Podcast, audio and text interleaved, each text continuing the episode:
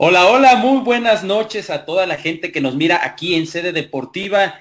Eh, primero que nada, le quiero dar la bienvenida a quienes van a estar en esta mesa de este deporte de fútbol, el primer eh, episodio de fútbol que hemos tenido, que vamos a tener en este año. Y quiero darle la bienvenida primeramente a mi querido Cris Izquierdo. Bienvenido ya con toda y, toda la, prácticamente todo el equipo de los Steelers. Hola, buenas noches Jürgen, Eric, muy buenas noches. Feliz de regresar. Feliz año nuevo a todos los aficionados de la NFL. Sí, feliz año nuevo. A ver si ya se hace para los Steelers, que se ve complicada. Y alguien no menos importante, Eric Guerrero, eh, bienvenido, bienvenido a este primer episodio del año de Fumble. Así es, Jürgen, Chris, a toda la gente de Fumble, a toda la gente que nos está escuchando, muy buenas noches. Bienvenido, feliz año nuevo. Comienza la mejor etapa de este bello y hermoso deporte porque tendremos fútbol americano de esta fecha que fue la pretemporada, la semana 1 hasta febrero, señores y señores, no se lo puede perder. Todas las semanas tendremos fútbol y se viene lo mejor, el análisis de los mejores equipos, por supuesto, esta noche, el camino al Super Bowl que sigue. Así es, y y ya lo decías tú, ya empieza el deporte de los adultos. Eh, bueno, empezamos ya con la pretemporada y hay, hay noticias importantes, hay aspectos importantes como ya los juegos de pretemporada los estamos viendo y vamos a tocar precisamente uno de los más importantes que fue el de la primera semana, que por cierto le mandamos un saludo también a, Alex Cárdenas en la producción. Eh, pero regresando al tema, vamos a tocar este que fue uno de los juegos más atractivos, sobre todo creo que para, para nuestra, nuestro país, que fue el Dallas, eh, el Dallas, eh, Dallas Steelers, Dallas Pittsburgh, en donde, bueno, eh, ya sabemos cómo terminó el, encuentro 16-3. Ambos equipos obviamente utilizaron jugadores, no, seguramente no van a ser los jugadores estelares que vamos a ver en la temporada regular, pero me voy, me quiero ir contigo primero, Cris Izquierdos, como buen aficionado Steelers. ¿Qué me puedes decir de este primer juego, la primera prueba de pretemporada? Bueno, la primera prueba en general del año para el equipo del acero sea un partido de pretemporada, o sea, de temporada regular o postemporada, un Dallas Steelers siempre es atractivo, ¿no? Es el clásico mexicano. Eh, son las dos aficiones más grandes que hay aquí en el país, por lo cual siempre es atractivo, no importa dónde se dé y cuál sea el momento del partido. Eh, también fue conmemorativo ya que cinco integrantes de los acereros llegaban al Salón de la Fama, entre los que resaltan Troy Polamalo y el coach Bill Cowher y, era su partido de inducción, ¿no? Era, era revivir esos momentos dentro del campo después de cinco años que no pisaban un, un emparrillado. El partido como tal fue un poco atractivo, eh, realmente, como lo dices, ¿no? la mayoría de los jugadores no eran los titulares, no lo serán en la pretemporada para no lesionarse, más en, cambio no deja de ser algo realmente bueno, algo atractivo visualmente. Eh, los jugadores si están buscando un lugar en el equipo, por lo cual siempre dan el 100%. Si quieres ser parte del roster, llegando como novato, llegando como agencia libre, lo tienes que hacer en la pretemporada y en los equipos especiales, donde realmente se ven las ganas que tienes de jugar. Y así es como lo hizo el nuevo pateador de los acereros, ¿no? Sus patadas llegaban a más de 63 yardas y en una los encajonaron en la yarda 1. Realmente es espectacular este nuevo pateador, lo cual este, da buen nombre, eh, tal vez y el, y el antiguo pateador, pateador se vaya a descansar a su casa y se quede con este nuevo pateador los Steelers. Concuerdo completamente. Creo que había que reforzar, había que se tenía que reforzar en cuanto a, los equipos especiales. Eh, el pateador, pues, eh, en la temporada pasada y ya también en algunas temporadas, pues había dejado mucho que desear muy contrario a lo que hace el rival de grupo, que es en este caso los Ravens con Tucker, que es casi casi infalible, algo así le, le hacía falta al equipo de los Steelers. Y Eric, quería preguntarte, ¿tú cómo viste este juego? Eh, ya lo mencionábamos, el clásico mexicano de fútbol americano, eh, unos vaqueros que nuevamente, eh, y ya les, preguntaré también su pronóstico cuando pasemos al, al siguiente tema de lo que puede acontecer con estos dos equipos para esta siguiente temporada ¿Cómo viste el juego? ¿Cómo, cómo viste a, los vaqueros? ¿Cómo viste a los Steelers? ¿Qué nos puedes decir de este primer juego que sin lugar a dudas empezamos con el pie derecho en cuanto a enfrentamientos en esta pretemporada eh, de la NFL? Sí, empezamos con el pie derecho en, en este gran partidazo, como ustedes lo comentan.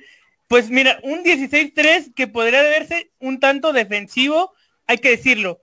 La pretemporada, los equipos no juegan a tope. Obviamente se están cuidando en lo general para los mejores eh, partidos ya cuando inicia la temporada regular, pero yo vi un partido muy, muy bueno por parte del equipo de los acereros con una buena línea defensiva, lo que se pudo ver. También lo que se pudo ver es que no permitían tanto los pases, no permitían tanto las carreras, cosa contrario al equipo de los, de los vaqueros que no tenían tanto el ataque. Me llamó mucho la atención el caso de Neddy Harris, el jugador que acaba de llegar a los acereros. En el partido tuvo siete acarreos, 22 yardas. Creo que para hacer su primer partido en la NFL no lo hizo nada mal. Eh, hay que darle minutos, hay que darle chance también. El caso del coreback, creo que ese va a ser un problema en los acereros, porque Big Ben ya está grande, porque Mason Rudolph no es garantía, y porque también Dwayne Haskins es un jugador que acaba de llegar al equipo, acaba de llegar a la institución, cosa que tiene que adaptarse a sus compañeros, tiene que adaptarse a la ideología de la franquicia. Habrá que ver qué pasa ahí también en los acereros, porque hay que decirlo, no es un equipo tan sólido como en, las en otras temporadas cuando estaba el Big Ben sano. Sí, y concuerdo. Y por ejemplo, eh, de hecho, en la temporada pasada yo veía más competitivo, al menos dos años antes también, al equipo de los Steelers, una franquicia que se ha caracterizado por hacer buenas selecciones, tener buenos novatos y sobre todo en esa línea la ofensiva, que creo que es una de las mayores necesidades. Pienso yo que el pick uno no estuvo mal, pero no era lo que más necesitaban los Steelers, pero ya hablaremos de eso eh, en, la siguiente, en el siguiente tema, porque tuvimos después en la semana 2 eh, otro partido muy interesante que de la pretemporada, que estos fueron eh, Washington, el fútbol team Washington contra New England Patriots, en donde, bueno, estarán de acuerdo que ahora Bill Belichick busca probar que su, su gran éxito no solo dependió de pues de, de, Tom Brady, ¿no? En esta nueva temporada va a buscar refrendar eso y bueno, lo vimos creo que en su primer pick, ¿no? al, jugador que, que, pues que eligió, que también hablaremos en eso en el siguiente tema. Eh, pero ¿cómo, ¿cómo vieron este encuentro ahora sí que entre el, no, entre el equipo sin nombre y el equipo de, Patriotas? Cris, me voy contigo primero. O bueno, el quien sea, el quien quiera tomar la dale, palabra. Dale, Cris, dale, dale. Perfecto, gracias amigo. Como decías, Bill Belichick eh, quiere renovar su, su jerarquía, su hegemonía que tenía en aquella división, ¿no? Con, con Tom Brady en los controles. Eh, a la llegada de, de Mac Jones, se dijo que no sabrían quién sería el coreback titular, que Cam Newton no sería garantía, que Mac Jones tal vez y, como novato tampoco lo podría armar, pero Belichick salió a una conferencia de prensa y dijo que aquí no había ninguna disputa, que su coreback titular siempre y cuando sería Cam Newton y a menos de que él mismo se lesionara o cualquier cosa extraña pasara a media temporada, podría entrar de relevo Mac Jones, pero en este momento el coreback titular sería el Super Cam. Pero ayer no lo hizo nada mal en su debut Mac Jones, realmente se vio bien, corriendo yardas, lanzando buenos pases, no se equivocó, buscó muy bien a sus compañeros, eh, no se vio apresurado cuando lo empezaron a, corretear. Entonces realmente tendríamos que, pensar si en la semana 2 o semana 3 eh, Cam Newton va a tocar la banca. Sí, y, yo creo que yo lo, decía, ¿no? Que el tema de, Cam Newton, yo creo que es un jugador que eh, este coreback, yo creo que va de salida de los, de los Patriotas y precisamente eh, el, vaya, la razón por la que Mac Jones está ahí es para aprenderle a Cam Newton, que es un experimentado quarterback, lo vimos en, Carolina, y va a enseñarle todo a lo que va a ser muy probablemente ya el, siguiente, el futuro. Eh, muchos dicen, eh, muchos inclusive hasta exageran de que, oye, ese no Tom Brady, no lo creo así definitivamente, aunque Tom Brady vino con mucho menos blasones de lo que llegó Mac Jones, eso es, eso es cierto, pero bueno, la historia es diferente y ya veremos pero ¿cómo, ¿cómo viste tú, Eric Guerrero? Me gustaría saber tu opinión con respecto a este juego de pretemporada. Pues mira, estuvo, estuvo interesante, la verdad, igual un buen, un buen encuentro que pudimos ver, pero hay que decirlo, con respecto a lo que decían de Cam Newton, si el chavo está bien mentalmente, es un jugador como el de las Panteras de Carolina. Si el chavo está bien. Si, si Cam Newton quiere ser el verdadero coreback, quiere liderar esta ofensiva de el equipo de los Patriotas junto con Bill Belichick, pues adelante.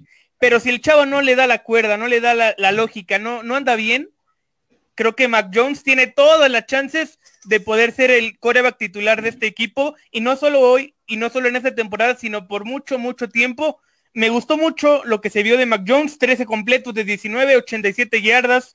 Eh, supo muy bien moverse dentro de la bolsa y fuera de la bolsa de protección. Creo que Mac Jones podría ser, desde mi punto de vista, si yo fuera Bill Belichick, yo pondría a Mac Jones como el coreback titular, para mí. Pero pues habrá que ver. Tom Brady llegó en el pick 199.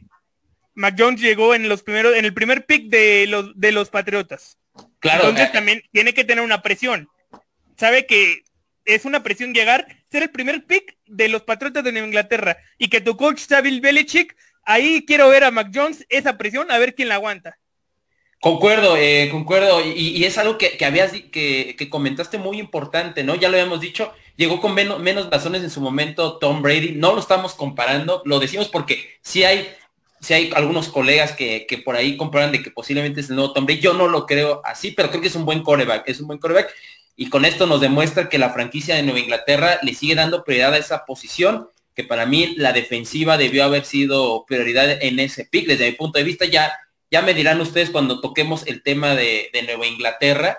Eh, y, y tocando un poco, un poco Washington, pues Ryan Fitzpatrick, la verdad creo que sí me quedó mucho de ver, bueno, es pretemporada, todos lo sabemos, y para los que no lo sepan, los que se van incorporando a este bello y hermoso deporte, los primeros cuatro partidos de pretemporada los equipos no juegan a tope, procuran meter muchos tercer, tercer equipo o los jugadores que están muy, muy por debajo de los equipos titulares pues más que nada para darles trajín conforme van pasando las dos, tres jornadas de, pretemporada, ya se va viendo un poco más a los titulares, dándoles ritmo, dándoles forma para ver lo que se encaminan las 17 fechas o semanas de la NFL, que es lo importante, porque la NFL es una al principio y otra es en octubre, noviembre, que ahí es donde se van separando un poco los equipos para los que se van integrando a este bello deporte y los que ya lo saben, pues reiterar, ¿no? Entonces, creo yo que para el panorama de Washington, está claro que Ryan Fitzpatrick va a ser el coreback titular, pero hay que ver también si las lesiones no quejan tanto este equipo, como fue la temporada pasada, un equipo que ganó la división, sí, pero aún así las lesiones lo, lo acribillaron por completo. Y también hay que ver la credibilidad que tenga Ron Rivera, no sé, Chris, Jürgen, qué opinen, pero tiene que ser este el, el equipo o la temporada de Ron Rivera, si no, eh, se le estará dándole las gracias desde mi punto de vista en el equipo sin nombre. Sí, ya bien lo decías, ¿no? La, el regreso y el debut en los Washington Football Team de Ryan Fitzmagic, eh, una actuación que sí dejó de ver, pero no tenemos que pasar de lado que también hubo otro debut, ¿no? De Sammy Reyes, el ala cerrada de, que, que viene de directo de Chile, es el primer jugador chileno que llega a la NFL, entonces eh, aún no sabemos si formará parte del equipo titular, si estará en la banca o lo regresarán otro año más al campamento de prácticas, ¿no? Sin en cambio debutó ayer, entonces eso es algo que, se tiene que, agradecer a la NFL, ¿no? Que con esta nueva eh, mentalidad que tienen de traer a, jugadores del extranjero. El jueves pasado, de hace una semana, eh, debutó Isaac Alarcón, número 60 con Dallas, mexicano, salió del Tecnológico de Monterrey entonces hay que agradecerle a la NFL que les está dando la oportunidad a los jugadores latinoamericanos de llegar a cumplir su sueño, ¿no? El sueño que, muchos de nosotros llegamos a tener en algún momento. Concuerdo, y, creo que también el, tema de, Ron Rivera tiene un equipo completo, o sea, creo yo que es un equipo completo para pelear ahí la, división, no sé hasta dónde le vaya a alcanzar, pero mal equipo no tiene. Y, y bueno, estos creo que lo que pasó en la, pretemporada con Nueva Inglaterra, creo que no, no va a decir mucho, ya lo explicabas tú, Eric, eh, muchos no vamos a verlos tanto en la temporada regular, otros sí, otros sí se van a posicionar desde aquí a la temporada, todo lo que va a ser la temporada regular, eh, pero pienso que, no sé cómo lo veas, Eric y, y, Chris, de quien quiera participar, yo pienso que también el equipo de, Nueva Inglaterra, de más bien de Washington, no tiene un mal equipo y podría por ahí eh, competir. Su división es realmente, podríamos decir que la peor de la NFL, ¿no? Y no es por menospreciar a ningún equipo, pero ya hablábamos de la temporada pasada. Calificar como el primer puesto con un 8-8, eso habla que tu división está muy mal. O sea, no, ningún equipo es débil, pero realmente deja mucho que desear un 8-8. Eh, su, juego de pretemporada, no, de postemporada, este, con su coreback eh, Heineken, realmente quien salvó ese partido o quien iluminó al equipo fue, fue el coreback, ¿no? Su tercer coreback, ya lo hablaba Eric, por lesiones, por lo que ustedes gusten, realmente no tenían un equipo completo, tanto en línea ofensiva, defensiva, eh, eh, se les estaba complicando mucho. Su coreback lo hizo realmente bien. Para mí, mi punto de vista, ya que lo firmaron, él tendría que empezar a dar la cara por el equipo y Fitzmagic sería el relevo perfecto, ¿no? Para cualquier equipo. Pero en este momento Heineken tendría que ser el que tome las riendas del equipo y el que los lleve de la mano. Ron Rivera ya tendrá sus expectativas y bien lo dice Eric, si Ron Rivera no empieza a dar resultados este año, eh, tristemente terminará dejando el equipo por allá de enero, febrero. Concuerdo, pues ya, ya veremos qué es lo que sucede con el, con el equipo de Washington. Y también tuvimos otro partido importante en lo que fue la segunda semana eh, de la pretemporada, porque jugaron los Eagles de Filadelfia con los Steelers. Eh, ¿Qué opinión te merece, Chris, eh, este segundo encuentro en donde nuevamente pues los Steelers se hicieron con la victoria 24 a 16? Un partido pues relativamente parejo, no sé cómo lo hayas visto. Primero me voy contigo. El, los corredores, la línea ofensiva, que era lo que realmente necesitaba los acereros, lo que les faltó al final de temporada pasada, está empezando bien, está empezando a ganar el duelo en las trincheras, está empezando a empujar para adelante, ya que realmente su línea pasada ya era muy veterana, ya no les daba aire para, para empezar a ganar los, los duelos. Entonces, el tackle izquierdo Okafor, el guardia izquierdo Dodson, el centro que, que fue la segunda ronda de pick, Hasenaber, el guardia derecho Tuner y el tackle derecho Banner, que será como tal la línea titular, la que estaba realmente ganando el duelo el día de ayer, le regaló 154 yardas a los corredores, algo que realmente se ve bien, ya que recordemos que la temporada pasada su promedio de yardaje era de 82 yardas por partido, entonces fue el peor equipo por yardas terrestres en toda la temporada. Eh, se ve bien la línea ofensiva, el partido de ayer, eh, Devon Hopkins eh, realmente lo hizo mucho mejor, lanzó eh, para 161 yardas con un rating de 108, cero intercepciones, un touchdown. Eh, realmente se ve mejor el chico. Es, es intermitente el coreback, ¿no? Eh, te, te, puede dar juegos excelentes como el de ayer y también te puede dar juegos muy malos como el del jueves pasado. Entonces realmente él se tiene que buscar una forma de juego y decir, bueno, ¿qué Dwayne quiero, quiero mostrarle al equipo? ¿El ganador o el que es intermitente? El que un día sí te voy a ganar y el otro no. Mason Rudolph, bien lo decía Eric, no se termina de, de acoplar al equipo, no termina de encontrar un estilo de juego. El equipo lo quiere tener como segundo mariscal, pero realmente no es garantía de un buen jugador. No tiene el brazo, le da miedo, le sigue, le sigue ganando las ansias con el balón en las manos. Entonces realmente él tiene que buscarse una identidad para, podérsela demostrar al equipo y que el equipo confíe en él.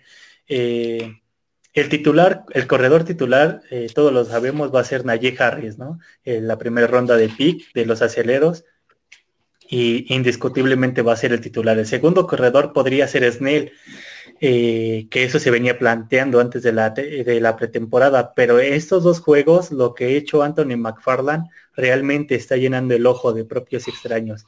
Eh, Naye Harris terminaría siendo el, el primer, el titular, y como, como segundo suplente vendría siendo Anthony McFarland. No sé qué piensen ustedes. Híjole, o sea, sí yo estoy de acuerdo en que eh, Nate Harris va a ser el, el, corredor titular de este equipo y el que va a ser el, el, comandante en el juego terrestre del equipo de los acereros. Como tú lo comentabas, eh, 152 yardas, pues es algo muy bueno en general para el equipo, ¿no? O sea, si le das una línea ofensiva que te mueva, que, te, que ayuda al corredor, este equipo puede ser peligroso. Puede ser un equipo importante en, en términos generales de una buena temporada. Y también eh, creo que el corredor, segundo corredor, ahí sí difiero un poquito contigo, Chris. Desde mi punto de vista, sería eh, el segundo corredor nada más y nada menos que Jalen Samuels podría ser para mí el segundo corredor. Perfecto, en estos dos partidos Samuels no ha tenido actividad, pero no hay por qué descartarlo, o sea, queda... En, en queda este segundo sí tuvo de... 45 yardas. Cierto, cierto, sí, ya lo estoy 10 acarreos, 45 yardas, un touchdown, promedio de 4.5. Por eso digo, le están dando minutos, creo que podría ser el segundo en caso de, ocuparlo. Sí, como tal, no, no hay que descartarlo, podría ser el as bajo la manga, ¿no? Cada corredor tiene un estilo diferente, cada uno está atacando un área que, que, que le hace falta o que es la debilidad del otro corredor, y lo cual sería algo muy bueno ya, ya en temporada, ¿no? Que, que tú ves el video de un corredor y vas preparado para Naye y de repente te meten a McFarland, de repente te meten a Snell, de repente te meten otro corredor que, no sabes por dónde o cómo atacarlo. Entonces realmente sí van a ser muy buenos jugadores que, el Big Ben los va a utilizar bien. Ojo también que la temporada pasada eh, el equipo de los Steelers dominó una estadística no muy, no muy positiva, que fue el equipo que más pases desacertó durante la temporada eh, lo cual, bueno, eh, yo les hago esta pregunta para el siguiente tema que vamos a ir. Eh, realmente con esto que acaban de mencionar, Stiles logró, logró, logrará más bien resolver el problema de la línea ofensiva. Aguárdenme la respuesta para el, siguiente tema, que precisamente vamos a empezar con lo que son los, los, los, fueron los drafts más importantes de lo que fueron la NFL. antes de esto, nada más mencionar que al momento pues están jugando hoy precisamente los Falcons y los Titans, un equipo interesante, el de Titans va a ser un equipo fuerte, quien va ganando 23 a 3 al equipo de los Falcons y los Bills, que van ganando 16 eh, a 15 al equipo de los Leones de Detroit. Eso es lo que está pasando al momento. Y ahora sí eh, pasamos a lo que es el siguiente tema, porque uno de los equipos eh, que, creo que dividió las opiniones entre la afición y yo estoy un poquito eh, entre de acuerdo y no, son los Steelers. Que vamos a ir con quiénes fueron, cuáles fueron los, los primeros tres picks de los Steelers.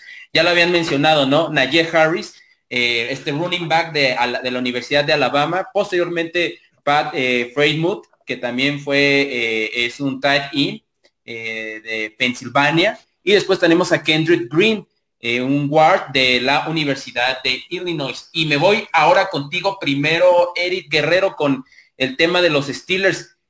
Hizo, y regreso la pregunta, ¿no? Realmente con esto, con lo que vimos en la pretemporada, lo estamos viendo en la pretemporada y con los picks que seleccionó eh, Mike Tomlin, ¿realmente la línea ofensiva está resuelta? Quiero saber tu opinión primeramente. Para mí sí, para mí creo que tienen una buena línea competitiva. Digo, si la comparamos con la línea anterior, es competitiva. Es una línea que puede al menos darte ese balance y cuidar muy bien a tu mariscal de campo y darle espacio a tus corredores. Creo que eso podría ser bueno, pero ¿de qué depende? Desde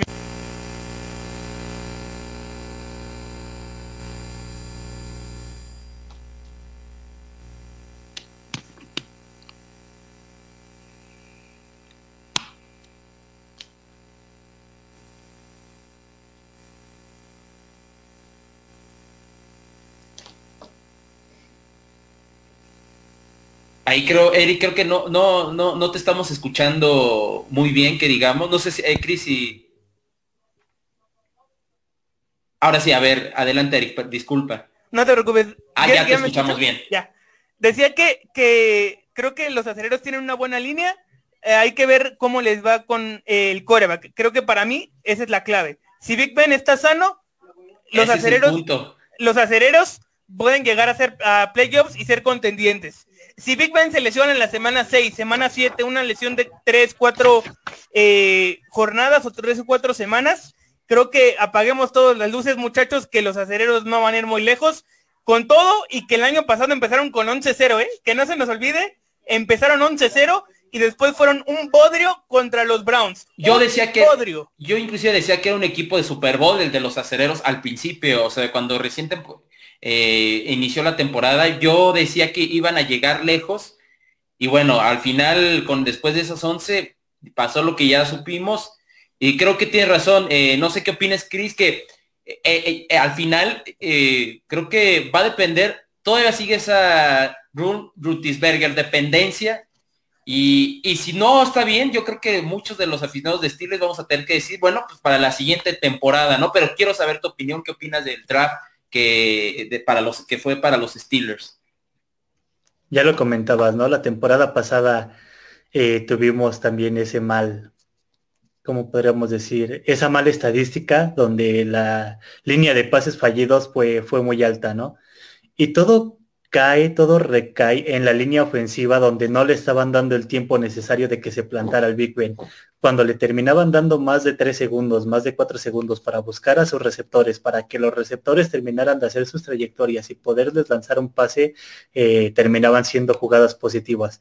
Pero recordemos que el Big Ben lo tenían como el hombre récord que en menos de 2.25 segundos se deshacía del balón.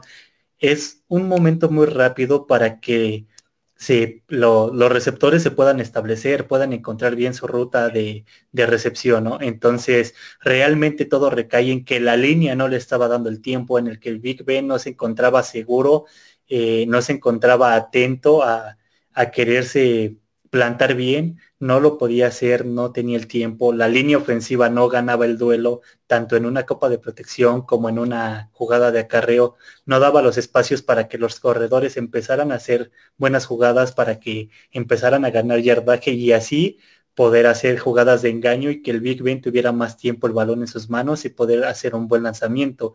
Ahora con estos con estos este, jugadores que llegaron tanto vía agencia libre que, llegó un guardia de, los Chargers, como tanto en la ronda del draft que se trajeron más, más linieros ofensivos, la línea totalmente se renueva, no hay ningún liniero que repita de la temporada pasada y eso tal vez sí pueda hacer que el Big Ben entre en confianza y que no se lesione, que es lo que todos esperamos, que, que, no lleguen lesiones.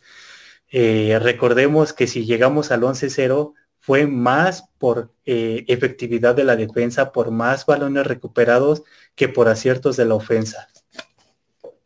Concuerdo, y, justamente ahorita que, mencionan eso, me gustaría hacer este siguiente ejercicio, este que es el primer fumble del año, y quiero que se comprometan. Y ya en el último fumble, para cuando vayamos a ir al último fumble, eh, eh, que estoy hablando ya a, a, final, exactamente en el Super Bowl, Vamos a ver, lo vamos a retomar. Aquí ya se está grabando y yo quiero saber eh, cuál es su pronóstico en base a lo que vieron y sean eh, que la camisa, porque se ve ahí la camiseta y jersey. Que si te quitas la sudadera, dice. Eh, quiero, quiero realmente objetividad. Y me voy contigo primero, Eric, y después con Chris. Quiero ver a dónde va a llegar el pronóstico y lo vamos a retomar para el Super Bowl, que falta todavía mucho, ¿no? Sí. Eh, yo creo que se quedan los acereros con una marca de por ahí, híjoles, 12-5. Creo que sí tienen 12-5, no es una mala marca. Regular zona. Sí, sí, digo también, o sea, su conferencia es, es muy, muy complicada. Muy complicada. Baltimore y, el equipo también este, de los Browns, híjole. Que, no son los Browns de antes que eran los peores jugadores. Exacto. Y yo creo que se quedan en ronda divisional. Ronda divisional, ya, ya lo. Bills, por ahí algún otro equipo importante, tal vez Patriotas, algún otro equipo me los despacha. Hasta ahí, gracias por participar, acereros. Ok, ok, perfecto. Pues ahí está, ronda divisional, ya lo dijo Eric, es más, lo voy a apuntar aquí, ronda divisional para cuando, el, para cuando vayamos al Super Bowl, a ver, ahí eh, ajustemos cuentas. Cris, Cris Izquierdo, ¿qué, ¿cuál es tu pronóstico para el equipo de los, cómo crees que le vaya a los Steelers en esta nueva aventura? Bien lo dice, bien lo dice Eric, ¿no? La división Moretón no, no se le llama así por algo. Eh, de todas las divisiones que hay en la NFL, el norte de la americana es las que más se odian. Los cuatro equipos realmente no se pueden ver ni en pintura, se odian, se dan a morir cada vez que juegan entre ellos.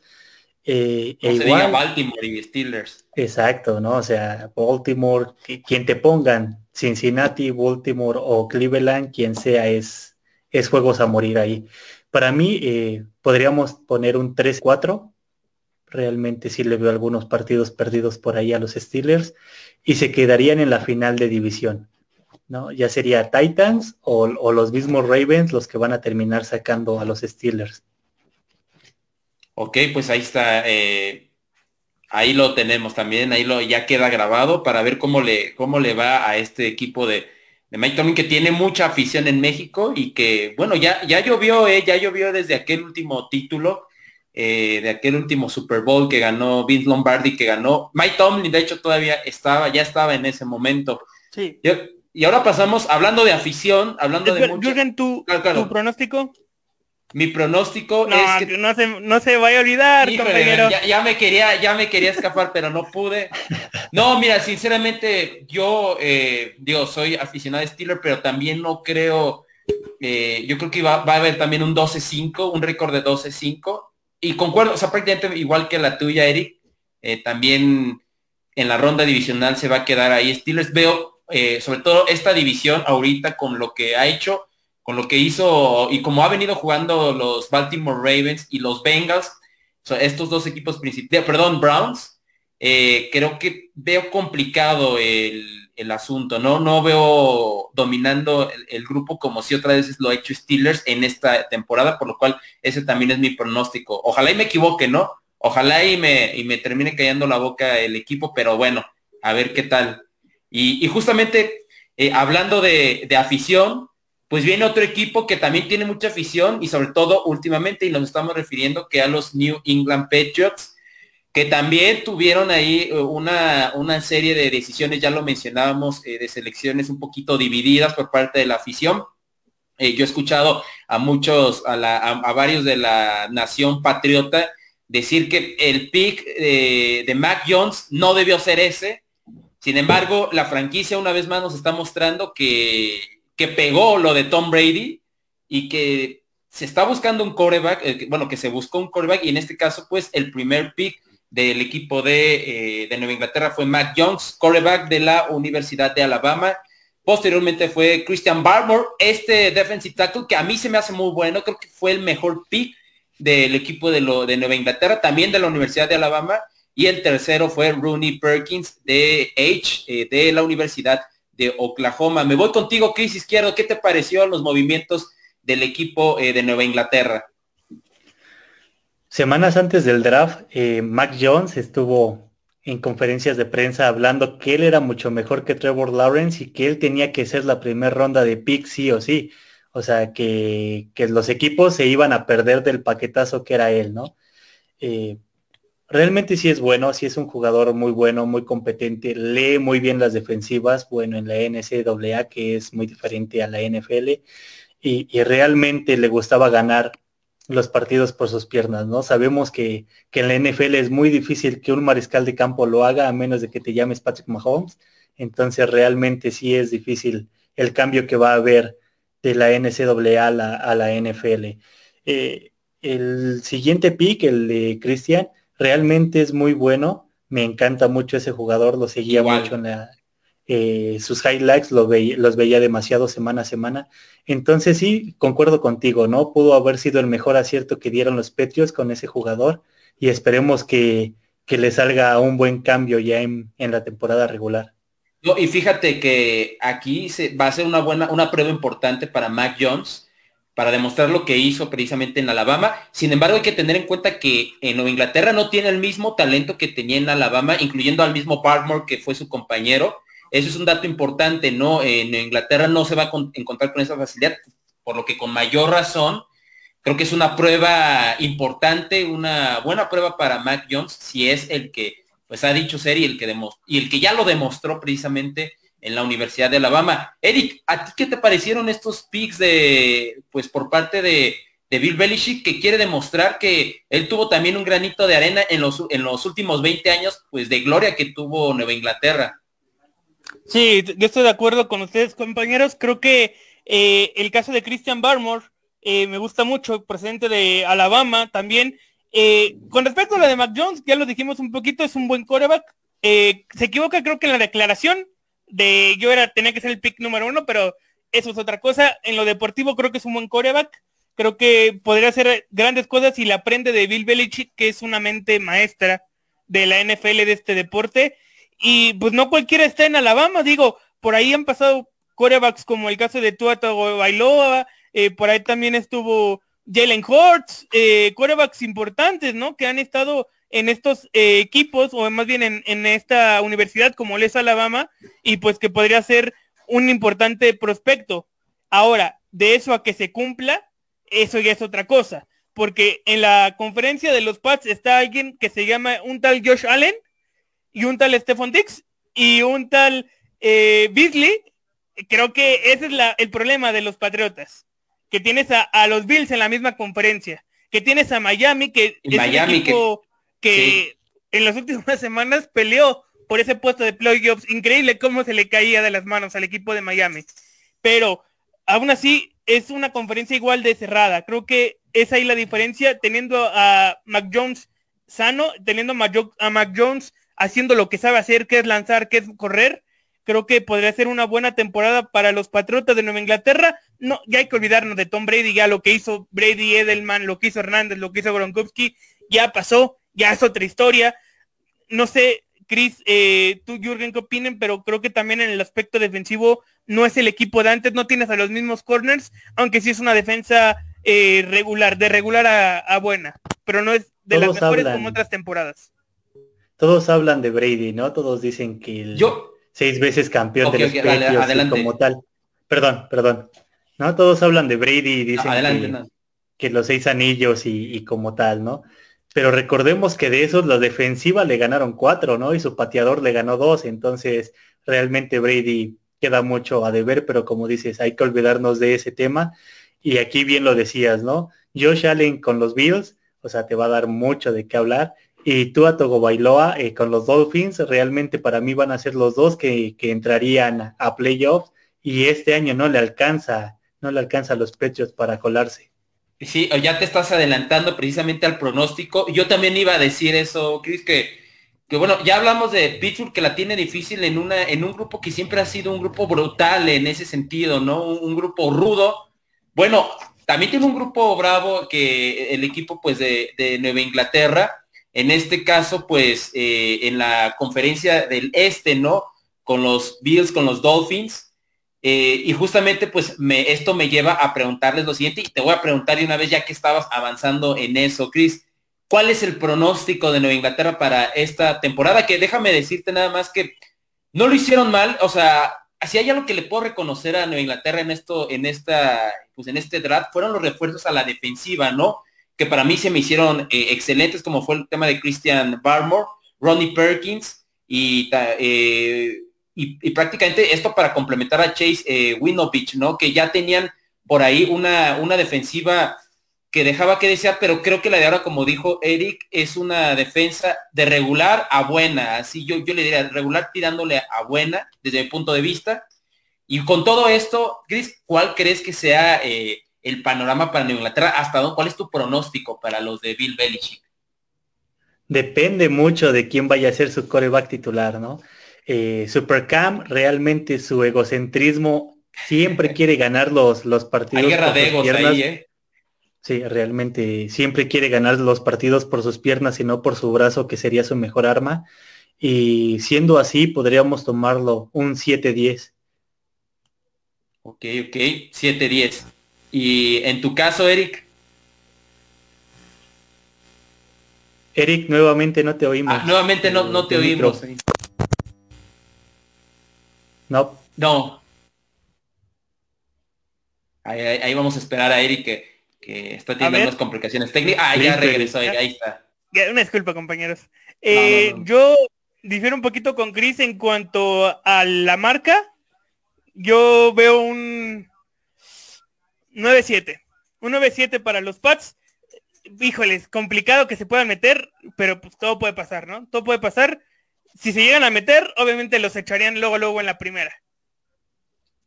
Ok, ok. Eh, bueno, yo ya me voy con mi pronóstico.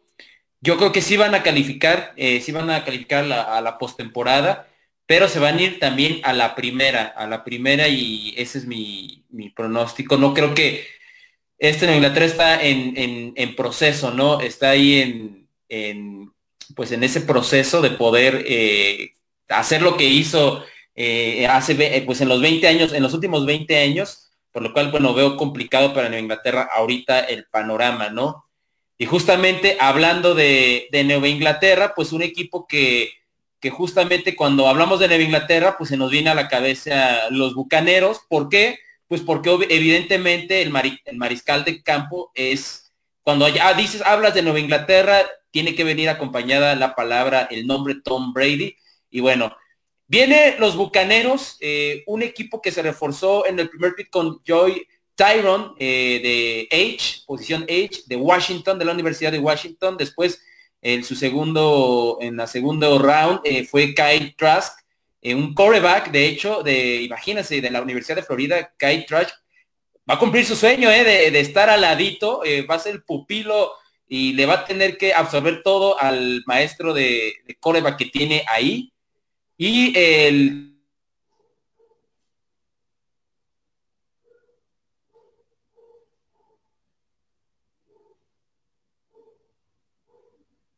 Jürgen, amigo. Creo que bueno, problemas con Jürgen. Ah, ¿Ah ¿sí? Jürgen, te cortaste. No sé si lo pudieras repetir. Ah, claro, claro, claro. No, no. Pues estaba hablando que pues las, los picks de, del equipo de los Bucaneros, el primero fue Joy Tyron, H, posición H, de Washington. El segundo fue eh, coreback de la Universidad de Florida, de Kyle Trask, que ya les decía que, que, digo, la oportunidad de su vida que tiene el, tener, el poder absorber todo lo que le va a enseñar la leyenda de coreback que tiene ahí, eh, como es Tom Brady.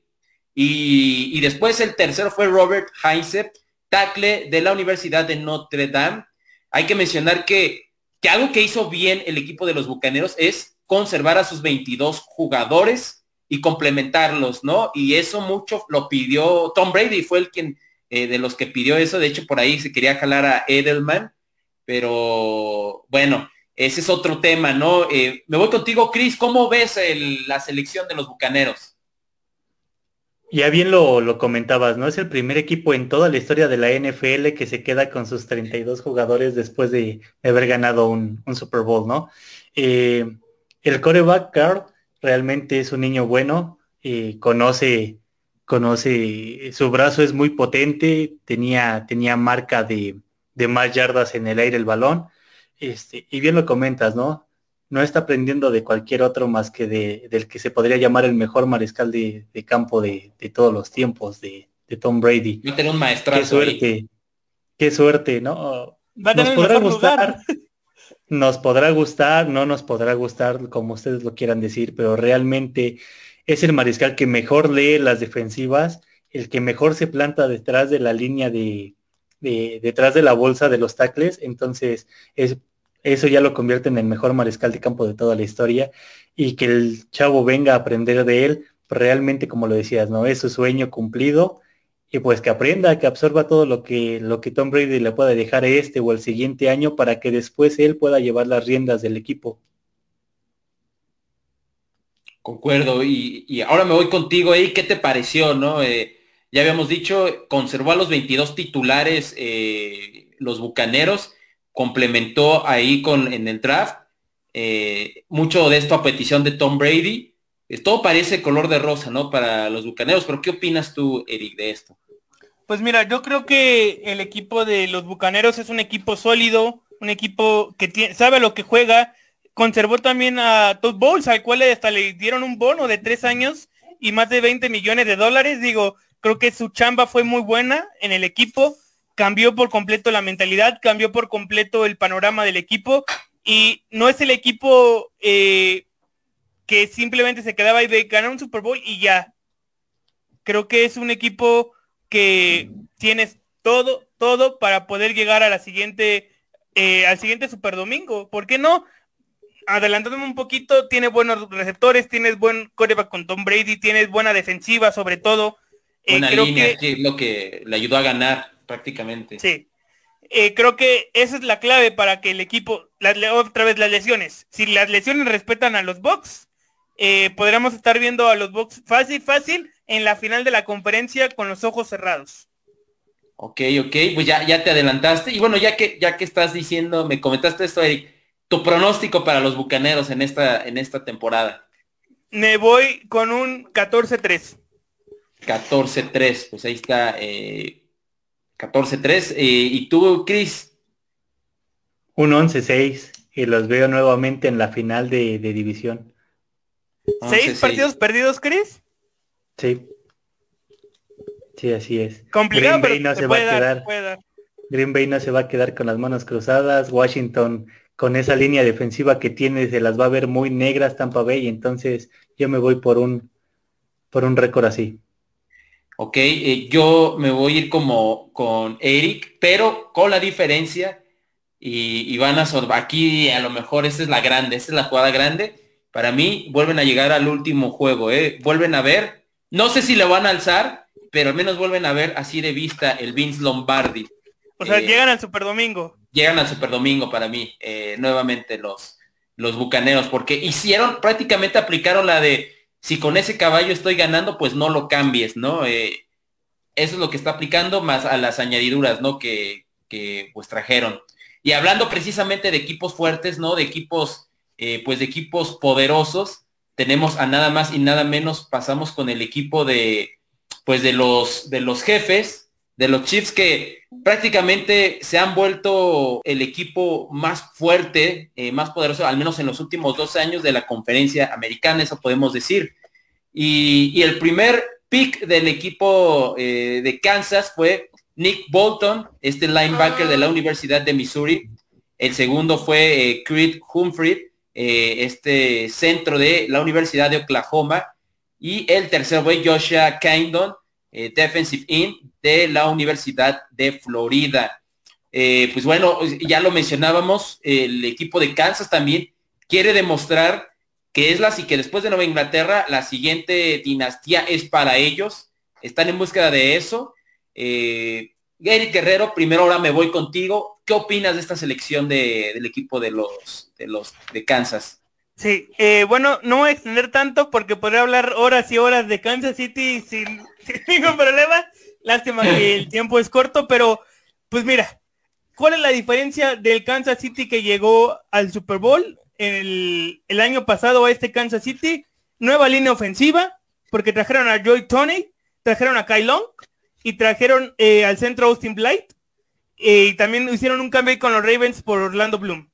Veremos si le funciona o no. Cambios en la línea ofensiva, que también fue el dolor de cabeza para el equipo de la americana, recordarlo en el Super Bowl, eh, Patrick Mahomes por poco corrió por su vida todo el partido. Todo el partido corrió por su vida, creo que eso puede ser la clave. Ya reforzó ese aspecto que era importante para el equipo de Arrowhead. Ahora, ¿qué tienes en, ataque? Tienes a Tyreek Hill, obviamente Patrick Mahomes, tienes a Tyreek Hill, tienes a Travis Kelsey, tienes a Clay Edwards y jugadores importantes en el ataque. Su punto débil era la defensa, pero eh, creo que también satisfació un poco ahí con Chris Jones el tackle defensivo. Por ahí eh, los corners que no eran los mejores, que, pero sí podrían hacer la chamba.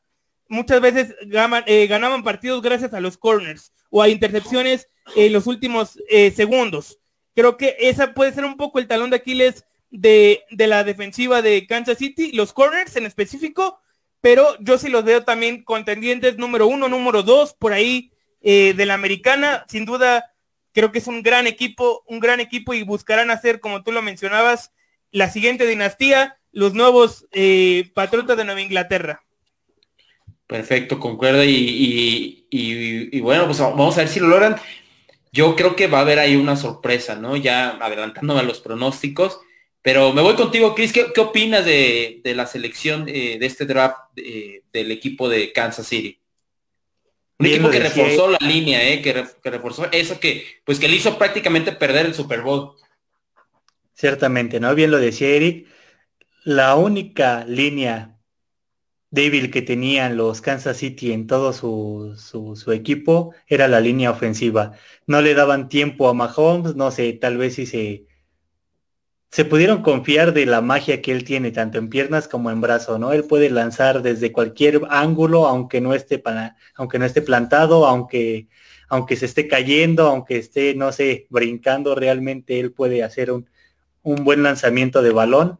Eh, eso se le otorga a que durante toda su infancia jugó béisbol, entonces tiene, tiene un brazo que es realmente espectacular. Pero sí, en el Super Bowl se vio que no solo del brazo se gana, ¿no? Realmente necesitas quien te apoye y quien te dé tiempo. Jason Pierre Paul, eh, tackle de, Tampa Bay, se, las, se la hizo difícil todo el partido a, Patrick Mahomes. Entonces sí, eh, vinieron, reestructuraron toda la línea ofensiva, dieron nuevos jugadores ahí, le van a tener que dar más tiempo a Patrick Mahomes y sin duda es el contendiente número uno para la conferencia americana. Concuerdo y... Y, según Las Vegas, perdón Jürgen, es el equipo junto con los Bucks de tener marca de 17-0, ¿eh? Son los únicos dos equipos que está abierta la línea y que les ven posibilidades, digo, muy remotas, pero posibilidades de terminar 17-0. Ahora vámonos a, un chismecito así rápido, ¿no? Adelante, adelante. estamos allí. Este, hace un par de semanas Gil dijo que Usain Bolt no, no tiene nada que hacer ahí, que las medallas son de chocolate, cosas, palabras más, palabras menos, y que ni siquiera le vería el polvo en una carrera. El día de ayer o antier, este, Usain Bolt salió a una entrevista donde le preguntaron qué opinaba sobre las declaraciones de Gil, y, y Usain Bolt, todo un caballero, dijo que, que si lo quería comprobar, que se vieran en una carrera, ¿no? 70 yardas él apostaba su, cualquier medalla de oro y que él apostara y que Gil apostara su, anillo. de, de estaría buenísimo Entonces, realmente nosotros aficionados del NFL estamos emocionados de querer ver ese duelo. ¿Quién realmente sería la persona más rápido del mundo? Te lo, puedo decir de una vez, ¿eh? Te lo puedo decir de una vez y hay que no hay que olvidarnos que una vez Usain Bolt sin sin equipamiento, sin nada, corrió el, skill de 40 yardas, eh, si no me equivoco, en 4.11. Sin nada, así, con la ropa casual que traía, ropa civil, sin nada, ¿eh? así de corre, va. Corrió así, rápido, sin, sin preparación ni nada, 4.11 segundos. Tariq Hill con preparación, con uniformes para la prueba de, de ese reto de 40 yardas hace un año, hizo en 4.20 o 4.3 Ahí está la respuesta, papá. Creo que se equivoca. Ahí sí se equivoca completamente Tariq Hill. No le puedes decir nada al señor Usain Bolt. Creo que se equivoca desde mi punto de vista. No sé, la gente de Fumble que nos esté escuchando, que nos diga quién ganaría para ellos y si se equivoca o no Tariq Hill en las declaraciones. Sí, realmente yo no tengo duda, ¿eh? De que, de que Usain Bolt le va a dar la arrastrada de su vida. Igual lo quiero ver, ¿eh? Aunque no tenga duda, yo quisiera ver eso. O sea, el morbo, tengo el morbo y además eh, digo, a las apuestas son importantes, a lo mejor pueden apostar algo de que donara alguna casa de asistencia, no sé, algo así, pero para el marketing, para todo, no estaría mal, ¿eh? Y muchos van a decir, oye, no, que es payasada. A mí me gustaría ver eso, ¿eh? La verdad, eso movería muchísimo a los medios, eh, aunque ya sabemos quién sería el ganador. Y justamente hablando de eso, eh, vamos a leer rápido los comentarios, ya que vamos a más de la mitad de, lo, de, este fumble. Y es que Guillermo Cabrera nos dice, saludos compañeros, excelente transmisión. Eh, saludos para Guillermo. Isaac Alfredo Rodríguez nos dice, saludos a los tres cracks que están en este primer fumble y también al product. Ahí está mandándole saludos al, productor y también pues a cada uno de nosotros. Isaac, un gran saludo. También nos menciona arriba los Cowboys. Eh, pues bueno, ahí arriba ahí la, la estrella solitaria. Guillermo Cabrera, hombre de cultura. También nos dice Juan Vera, saludos desde AstraZenecalandia. Here we go, Steelers. Hasta Senecalandia, eh. Mira nada más dónde será ese lugar turístico. Recién vacunado nuestro buen Juan. Recién, un saludo y un abrazo. Pronta recuperación, amigo, de tu vacuna de AstraZeneca. Ahora sí, tus Steelers sigue viendo años pasados. Si aguantó, eh, si aguantó 23 años sin un título de uno de sus equipos favoritos, que no aguante una vacuna. Pero bueno, Isaac nos dice, si Cruz Azul puede ser campeón, mis vaqueros también pueden, carajo. Menciona también Alan, amigo. Alan Michel nos dice, saludos, trío de cracks, saludos, Alan, saludos, crack. Saludos, Alan. Steelers, como diciendo, no sé si, no sé qué habrán querido decir, ¿eh?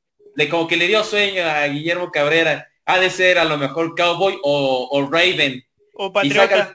o Patriota, ¿no? Y Isaac Alfredo Rodríguez Tapia dice, vamos Cowboys, y también nos vuelve a decir, go Cowboys, go Cowboys, go y Alejandro Cárdenas, un calendario complicado el que tienen los Steelers, digno de la cortina de acero, ¿no? Justo como se le llamaba en el siglo XX a, ese, a ese equipo histórico de los Steelers, el muro de acero.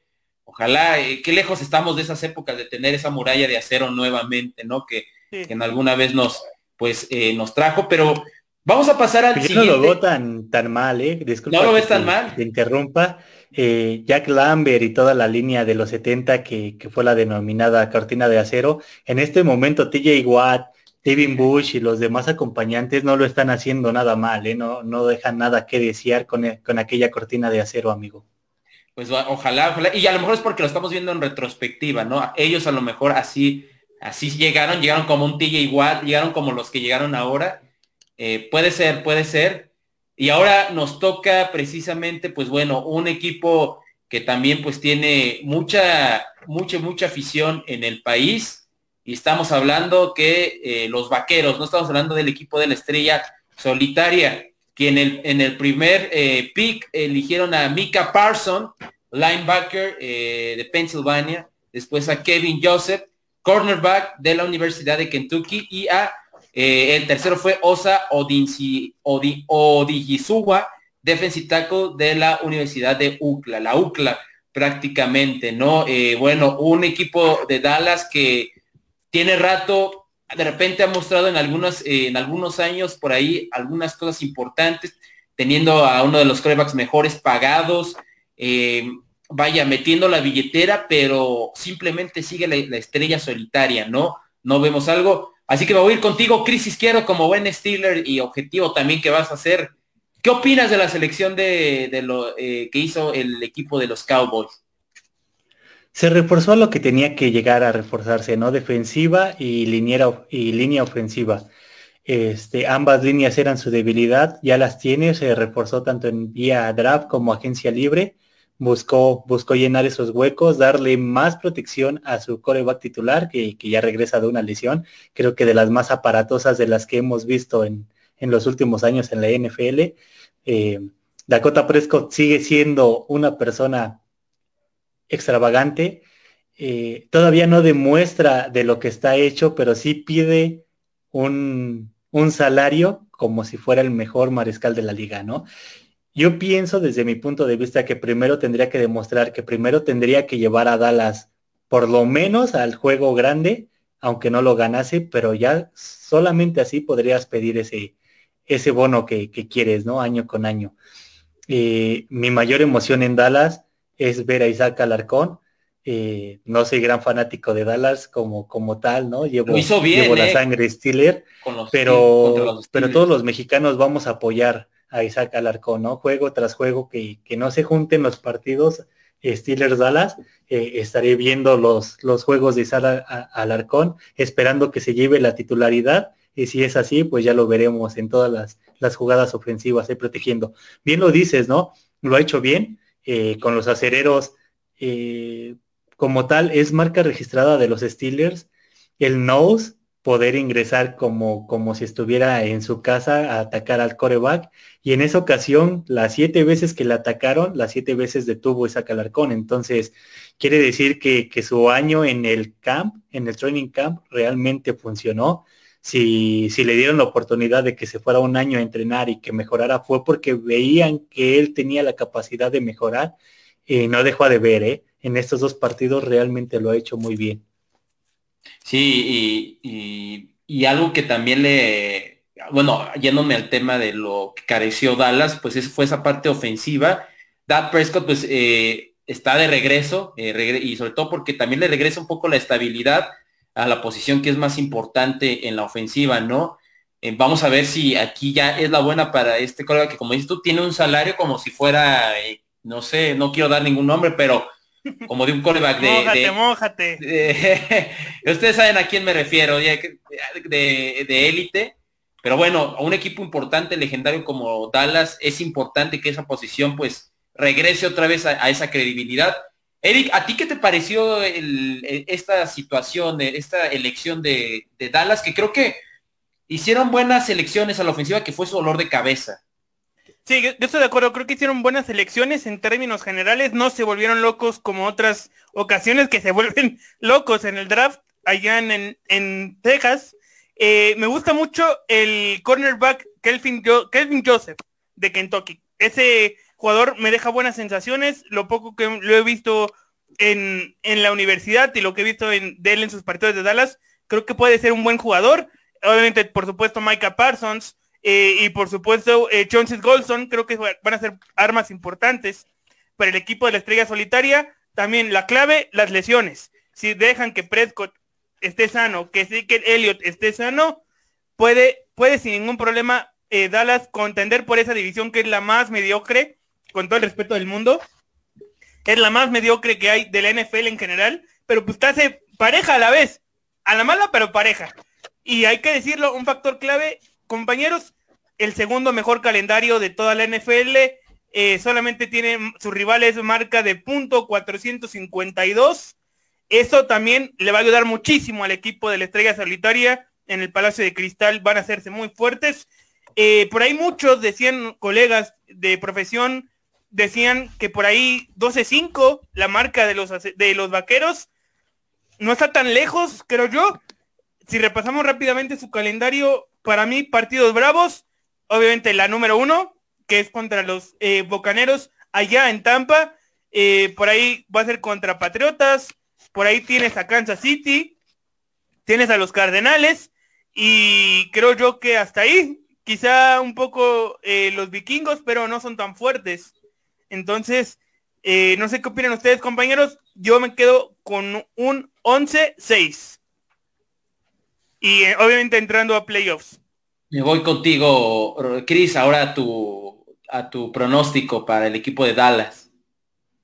Si la dupla CD Lamb con Dakota Prescott se empieza a dar como, como se estaba dando la temporada pasada, eh, Dallas podría ser el campeón de, de, su conferencia, ¿no?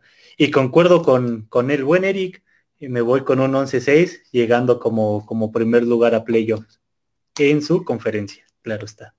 Ok, pues bueno, yo también me voy a ir con un 11-6, pero eh, creo que se va a calificar a playoffs, pero de ahí eh, se van a llegar a la divisional desde mi punto de vista. Voy a ver, espero no equivocarme porque también es un equipo que necesita también protagonismo y tiene para poder hacerlo, ¿no? Porque hay que mencionar pues que el equipo de, Dallas, eh, eh, algo bueno que le sucedió es que se hayan terminado con 11 jugadores nuevos, componiendo pues esa clase de novatos de este año, ¿no? Pues eso es alentador precisamente para el equipo de Dallas que también necesitaba una, una sacudida. Ya veremos qué es lo que sucede. Y, pasamos precisamente ahora a otro equipo. Ah, otro equipo que... adelante, con ellos, eh, van 10-3 en este partido contra los Cardenales, está jugando en este momento, eh, quedan 2-28 por jugar, 10-3 va ganando los Cardenales de Arizona.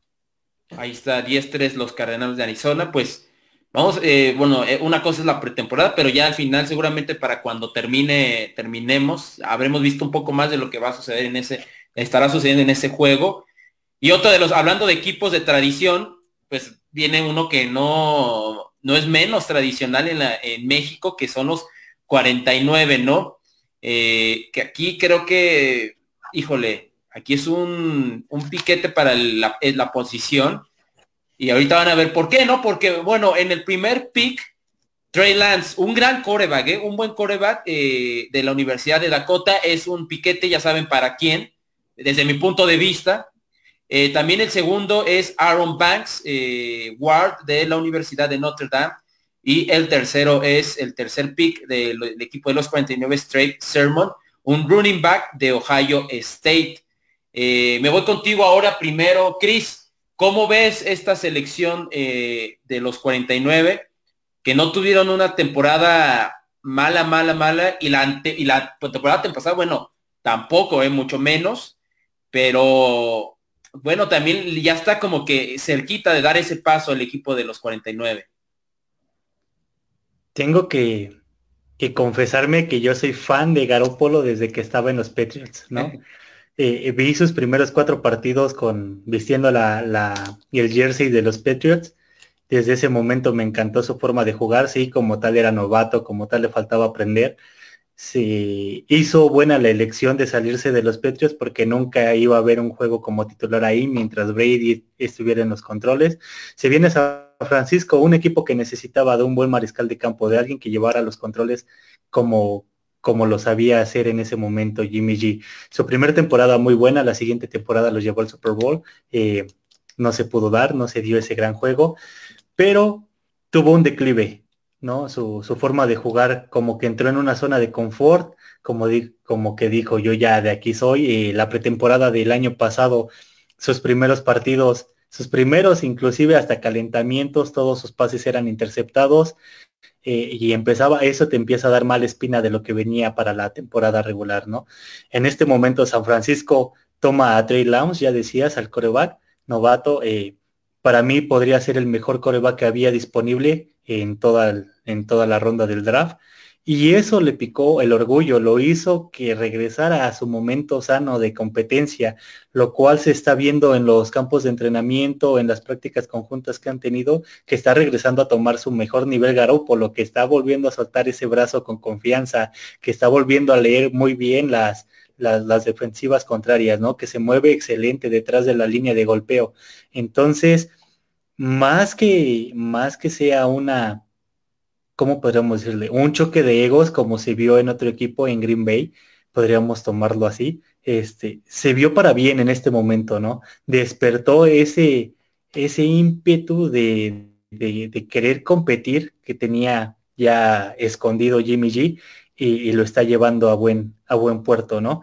Eh, San Francisco, otro equipo que, que trajo el año, no, este, este año, trajo este, Alfredo Gutiérrez, otro jugador mexicano, eh, realmente lo está haciendo bien. Para mi punto de vista lo van a mandar como, como le pasó a Isaac Alarcón, este, un año al, al campamento de entrenamiento y ya lo veremos el siguiente año debutar en el primer equipo. Por lo mientras, que aproveche todos los minutos que le estén dando en los, en los partidos de pretemporada y ya su año en el campamento, que realmente aprenda todo lo que se tenga que hacer para que el siguiente año lo podamos ver como guardia de Jimmy G.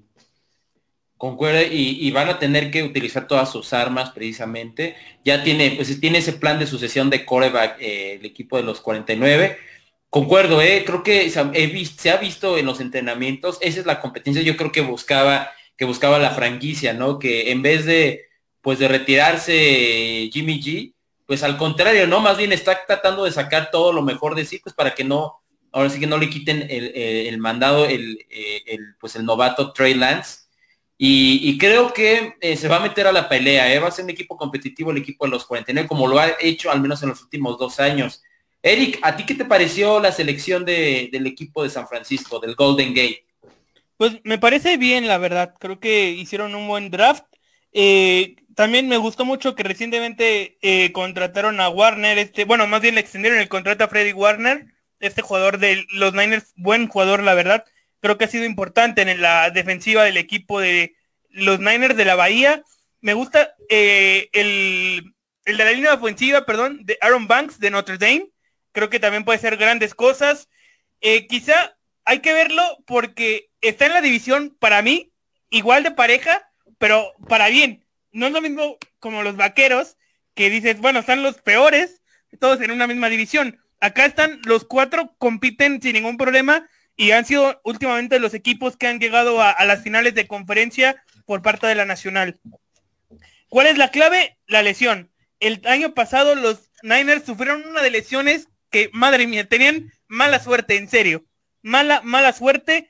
Creo yo que esa va a ser un eh, aspecto importante si quieren en este momento consolidarse en esa división del oeste de la nacional. También Richard Sherman, creo que la baja, veremos si no le pesa esa baja de Robert Sally y de Richard Sherman eh, al equipo de la defensiva de, de los Niners. Y por supuesto, el último tren para Jimmy Garoppolo. Si no la arma en Niners, no sé en qué equipo pueda armarla, la verdad, ¿eh? Porque es uno de las de las eh, equipos importantes, sobre todo el, en el ataque tiene buenos receptores. Creo que es cuestión de, que él se acomoda al equipo. Sí, justamente, y, creo que otro tema también que no me gustó mucho en el equipo de los 49 fue pues tomar a, este corredor Eli Mitchell. Creo que es era una es un corredor que sí les va a ayudar, pero no creo que vaya, no creo que hubiera sido la mejor opción, o sea, se hubiera podido utilizar ese pick para otra posición. Y justamente ahora me voy a los, al pronóstico. ¿Dónde va a llegar los 49, Chris, en esta temporada? Pues bueno, ya hablaba el buen Eric de, las lesiones, ¿no? Si, su defensivo más fuerte, Bosa, este año se mantiene con ritmo, con nivel y fuera de las lesiones, yo les veo un 11-6 llegando a playoff como segundo equipo, porque recordemos que de la Nacional esta conferencia es la más fuerte de todas. Pues ahí está. Eh, yo creo que, yo creo también, eh, y yo creo que, pero yo siento que pueden llegar al campeonato, podrían podrían llegar ahí el campeonato, de, no creo que lo vayan a ganar, pero podrían llegar ahí, o sea, por sobre todo por este tema de la, de la competición que están teniendo entre, entre Lance y, Jimmy G. Pero a ver, quiero escucharte a ti, Eric Guerrero, me interesa saber tú cuál es tu pronóstico. Yo veo, híjole, está muy apretado, ¿eh? está muy bueno. Viendo ahorita el calendario, está bastante interesante. Semana 7 contra Colts, semana 9 contra Cardinals, semana 13 contra Seahawks, semana 16 contra Titans, semana 18 contra Rams. Va a estar bravo el calendario. Yo veo un 16. Un 16 para los Niners, pero con todo el dolor de mi corazón y siendo objetivo porque yo soy Cardinal, yo los veo en playoffs. Yo sí los veo en playoffs en Wildcard. Se quedan en Wildcard.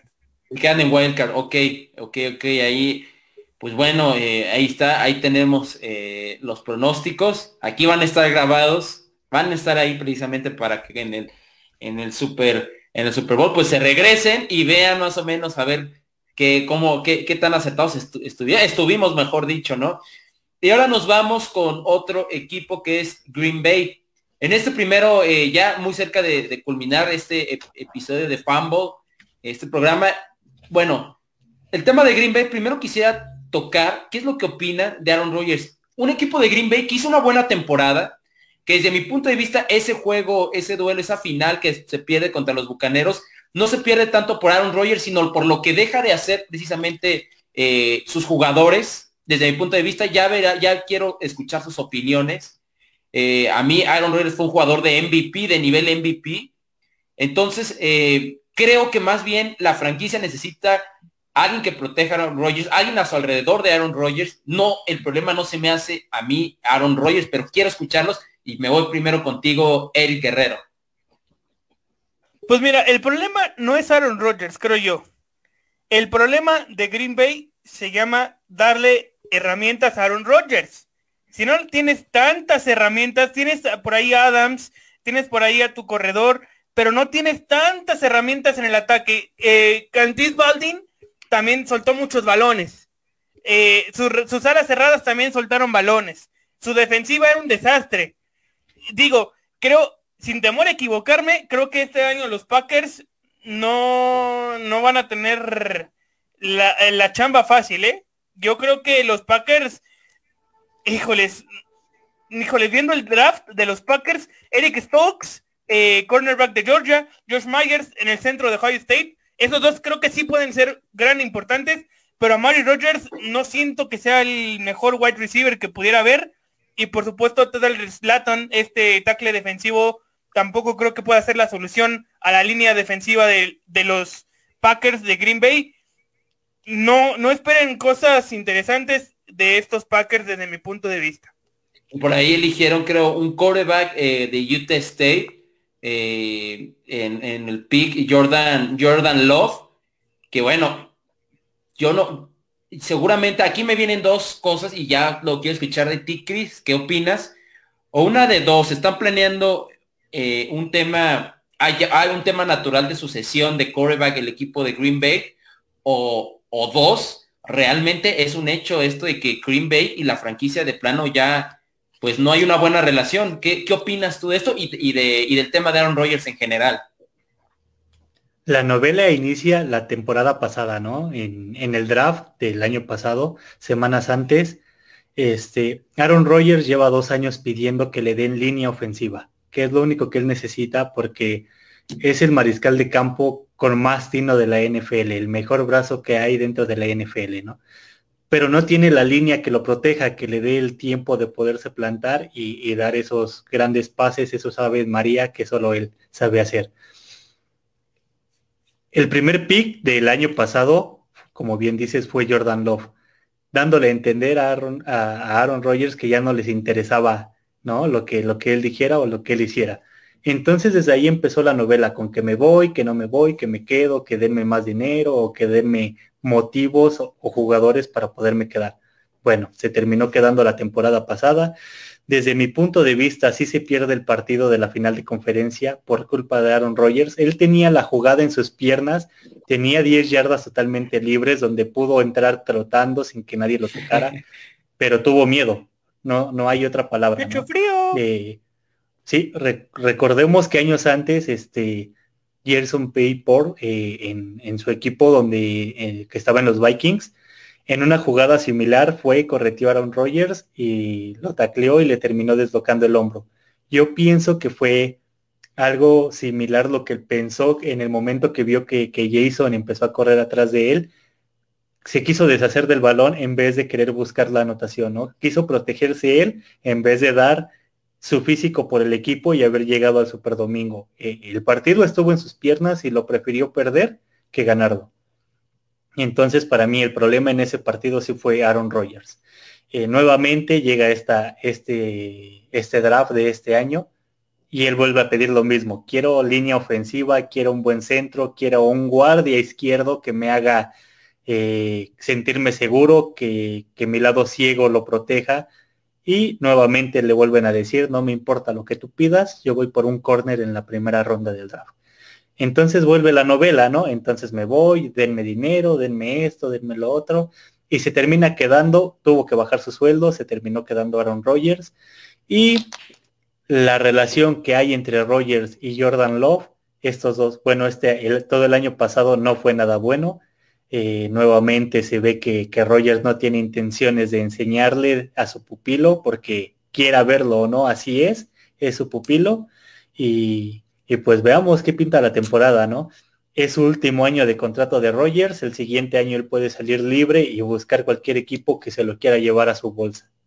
Sí, eh, y de hecho, de por ahí, yéndome rápido a los pronósticos, creo que va a depender, en mi pronóstico va a depender mucho esta situación con Aaron Rodgers eh, como dicen, ¿no? Como concuerdo, prácticamente a Rangers casi casi le está diciendo, solo les pido que me den línea defensiva. Es lo único. Y ha hecho buen trabajo, ¿no? Ha hecho buen trabajo. Yo insisto que, híjole, el tema con lo que sucedió con los Bucaneros fue más un tema que obviamente él tiene un porcentaje de la responsabilidad, pero yo siento que fue, no fue tanto su responsabilidad en el, en aquel último partido en la final contra los Bucaneros de Tom Brady. Eh, bueno, mi pronóstico es, por cómo va la situación, veo el panorama difícil para Green Bay y no creo que lleguen ni siquiera a la postemporada, ¿eh? quizá por ahí a Wildcard. Pero me voy contigo, Eddie Guerrero, ¿cuál es tu pronóstico para los, eh, los empacadores? Yo me voy con un punto 500, ¿eh? 8-8. 8-8. Sí, ya. la verdad sí. Y no, no, no están en playoffs. Ok. Tú, eh, concuerdo con Eric, concuerdo con él, no los veo en playoff este año y todo va a ser porque Aaron Rodgers va a jugar a no ganar los partidos importantes. Exacto, sí, sí, sí. Va a ser como, como de de lo que le han estado haciendo estos dos años. Se va a dejar ganar los partidos importantes y yo lo veo con un 9-7 sin llegar a los playoffs este año. ¿Cómo, ¿Cómo influye esta parte también en los jugadores? Yo creo que muchos equipos, y ojo, eh, voy a dar aquí una indirecta. Hay un equipo en la otra conferencia que, que le gustan los corebacks, está obsesionado con los corebacks y bueno, ahí no sé si llegó a pensarlo Aaron Rodgers también. Obviamente se necesitan que sean muchos factores. Estoy, es un sueño guajiro, pero hubiera sido buena opción. Y estamos hablando de un equipo de, de colores blanco, rojo y azul. Ya saben a cuál me estoy refiriendo ya que busca muchos, ya que busca corebacks ese equipo. Imagínenselo, ¿no? Digo, nada más estamos en el tema de, ya Chris nos vino con el, la parte de chismes, yo les vendo con la parte de, fantasía, ¿no? De, sueños. Y, yo, eh, digo, no hubiera estado mal, ¿eh? Imagínense Aaron Rodgers en, en el equipo de Nueva Inglaterra, que es al que me estoy refiriendo. ¿Por qué no pensarlo en el equipo soñado, ¿no? En los, en los Chicago Bears sería el equipo que lo dejó pasar en, la ronda del draft. Entonces, ¿por qué no llegar a retirarse en ese equipo que lo pudo haber La temporada del arrepentimiento, eh, podría ser. Exacto. Sí, ¿por qué no? Pero bueno, eh, pasamos ya, ya hay en los No, no diste tu pick, no diste ah, tu pick. No, mi pick igual, fue igual que ustedes, o sea, no pasan. De hecho, dije que no pasan y siendo optimistas, llegan a lo mejor a Wildcard. Eh, pero no creo que, que termine pasando. Creo que aquí los tres estamos de acuerdo.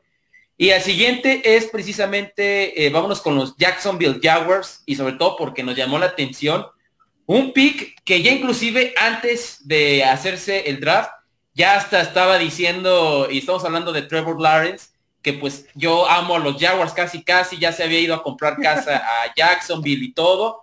Y bueno, pues ese fue el pick número uno. Este, este quarterback de la Universidad de Clemson, Trevor Lawrence, el segundo pick, Travis Etienne de la Universidad también de Clemson, un running back, y eh, Tyson Campbell, eh, cornerback de la Universidad de Georgia. Eric, ¿cómo viste y qué opinas de este, este gran prospecto de, de quarterback que, llega a la liga y que, que no va a llegar para, para aprender, ¿eh? Va a llegar luego, luego, lo van a meter ahí a los, a los trancazos seguramente. Sí, creo, creo que es un buen coreback. Eh, para mí está bien. Ganó el campeonato de Alabama tres años atrás y era un candidatazo, como tú lo comentabas, a ser el pick número uno. No quiere decir que, que Trevor Lawrence sea la solución de estos Jaguars, pero sí es una herramienta más. Si es un jugador que puede hacer algo diferente, que pueda hacer algo que pueda ayudarte en el ataque, que pueda solventar y aguantar sobre todo a que no esté tanto tiempo tu defensa en el terreno de juego. Creo que para mí, para mí es un buen coreback. Eh, pues no es el, máximo, o sea, estuvo bien que fuera el pick número uno, pero no es como que sea el que salve al equipo, ¿eh? Tienes que mejorar mucho en defensa, tienes que mejorar mucho también en los receptores, porque Darren Mason no lo hizo mal, pero no era el que podía hacer todo. Y creo que esa juventud y el poder salir de las bolsas de protección que no tenía tanto o tan hábil era Garvin Minshew, que sí lo va a tener Trevor Lawrence. Y desde mi punto de vista, yo creo que los jaguares ya no van a ser el asmerreír de la liga pero tampoco, tampoco se emocionen y tampoco digan eh, estamos para playoffs, no, tampoco. A ver, y, justamente, eh, a ver, hay que ser sinceros, realmente. También se eligió a Trevor Lawrence porque creo que hubiera sido la opción de cualquiera de los equipos que hubiera estado en el pico uno. ¿eh? Así, así la viento yo. pero bueno, Chris, ¿cuál fue, cuál, cuál es tu opinión? Me interesaría saber cuál, qué es lo que opinas de este primer pick una relación eh, amorosa que ya se había dado, como ya lo mencionaba, ¿no? Desde antes, eh, entre Lawrence y el equipo de los Jaguars. Bueno, primero hay que entender que los Jaguars hicieron todo lo posible por irse por el primer ronda del pick. O sea, y se vio en partidos donde lo pudieron ganar y se dieron las indicaciones de que no se ganara, que se hiciera lo, posible por perder esos partidos y no, o sea, no, no es broma, contra los Jets simplemente, ¿no? O sea, le pudieron haber ganado y dijeron, no, porque si no, tú vas a tener la primera ronda del pick. Ellos desde la semana uno ya sabían que Trevor Lawrence iba a ser el mejor rafteado y sería el número uno para tomarse y ellos iban por él sí o sí.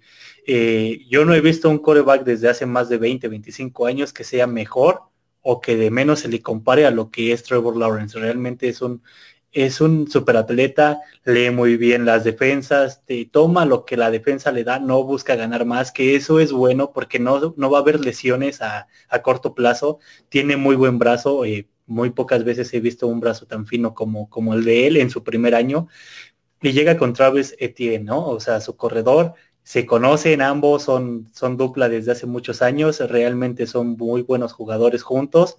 Eh, hacían memes, hacían burla, que sería como en la película de los de, Remember the Titans, ¿no? El soleado y Pete Jones, el, mariscal y, su corredor estrella.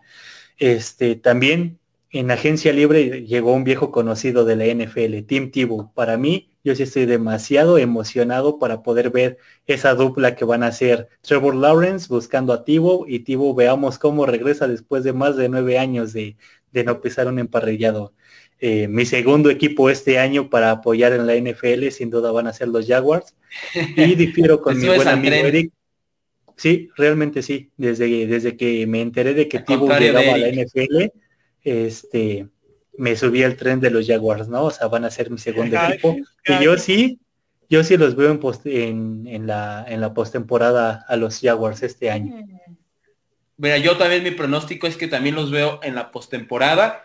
El único tema es, por ejemplo, el, la selección de Tyson Campbell en esa segunda ronda. Ahí sí yo lo veo un poquito eh, raro porque pues esa posición pues ya tenías a CJ Henderson, que había sido la primera ronda con este equipo precisamente en 2020, y a Shaquille Griffin, ¿no? Quien había llegado como agencia libre. De ahí en fuera creo que fueron buenas, buenas, y buenas opciones lo que tomó el equipo de, Jacksonville, que está en una renovación totalmente. Ya lo empezaron con Lawrence, que bueno, ya estaba amarrado prácticamente él desde antes de la, del draft, y así lo están haciendo, ¿no? Eh, con esta renovación. Yo creo que sí van a llegar a la postemporada, ese es mi pronóstico, sí van a llegar a la postemporada. Aquí lo veo de pronóstico reservado, porque siento que no creo que vaya a ser un, un, equipo que vaya a sacar llamas desde el principio, eh, al menos no esta temporada, pero sí creo que no va a ser como había dicho Eric, el hazme reír, ¿no? De, la temporada. Eh, entonces ese es mi pronóstico, que se va a llegar a la postemporada, pero da pronóstico reservado de qué, en dónde, ¿no? a, dónde van a llegar. Eddie, ¿cuál es tu pronóstico? Nos faltó tu pronóstico para los Jaguars. Eh, yo no creo que, entren a playoffs. Yo los veo como tercero. ¿Tú no te subes al tren? No, no, yo no, amigos, lo siento. Yo este tren sí no me subo.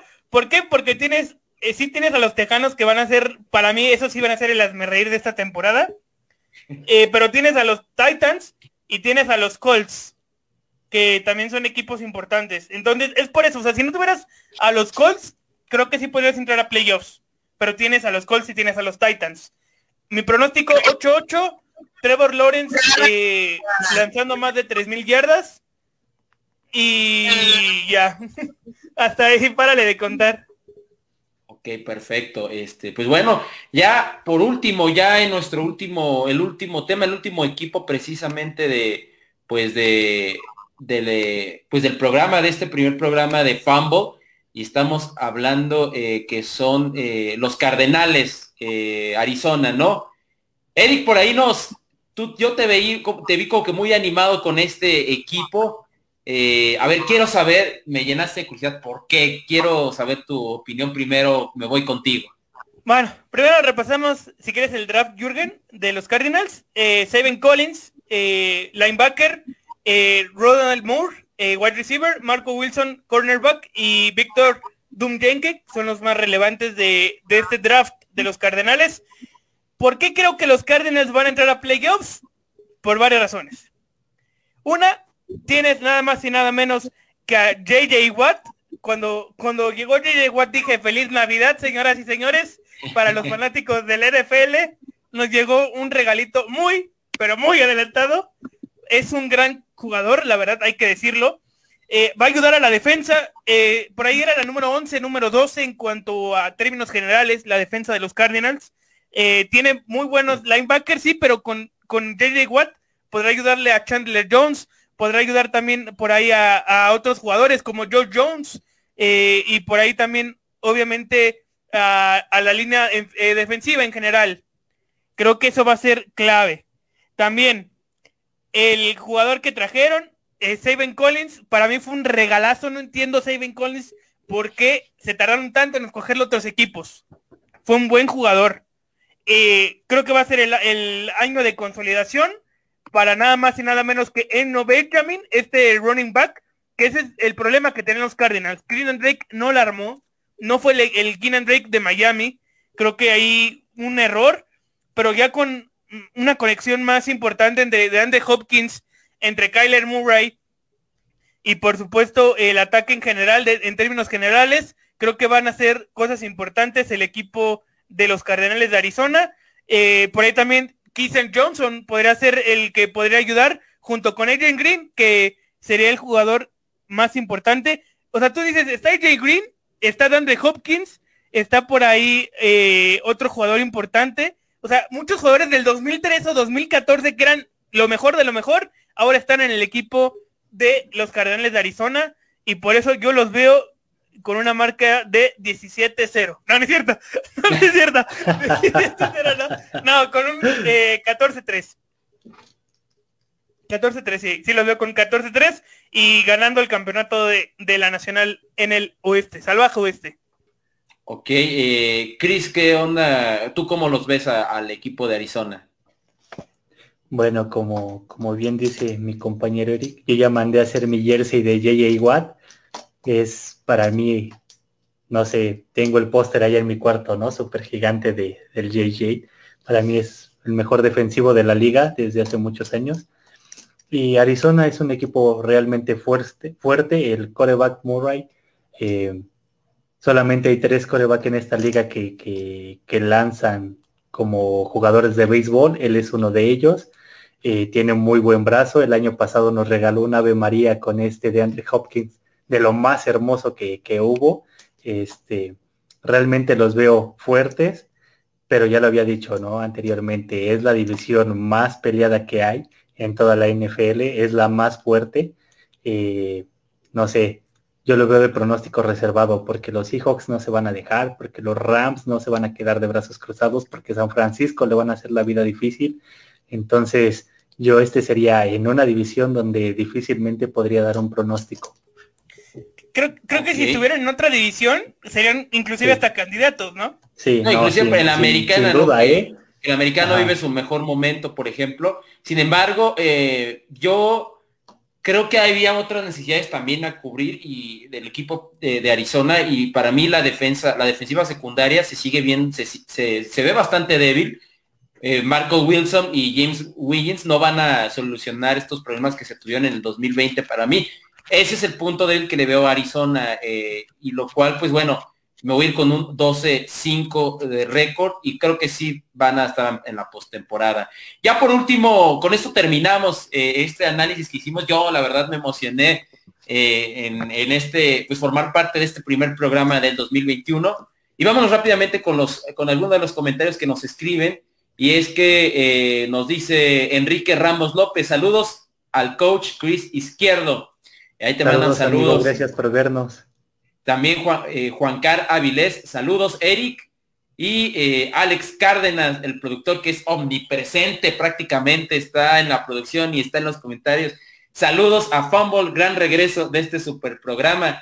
Y eh, también Alexandro Milton Carballar Garrido dice, igual lo de los cards, pero el coach que tiene está muy lejos de buenas decisiones a la hora de la buena, ¿no? Esto es lo que nos menciona. Muy cierto. Totalmente, creo que Kingsbury es el talón de Aquiles del equipo y junto con el pateador, porque el pateador, eh, recuerdo cuatro partidos claves contra Raiders, contra Delfines, contra, contra Seattle, eh, una vez perdimos contra Seattle por el pateador y contra los Rams.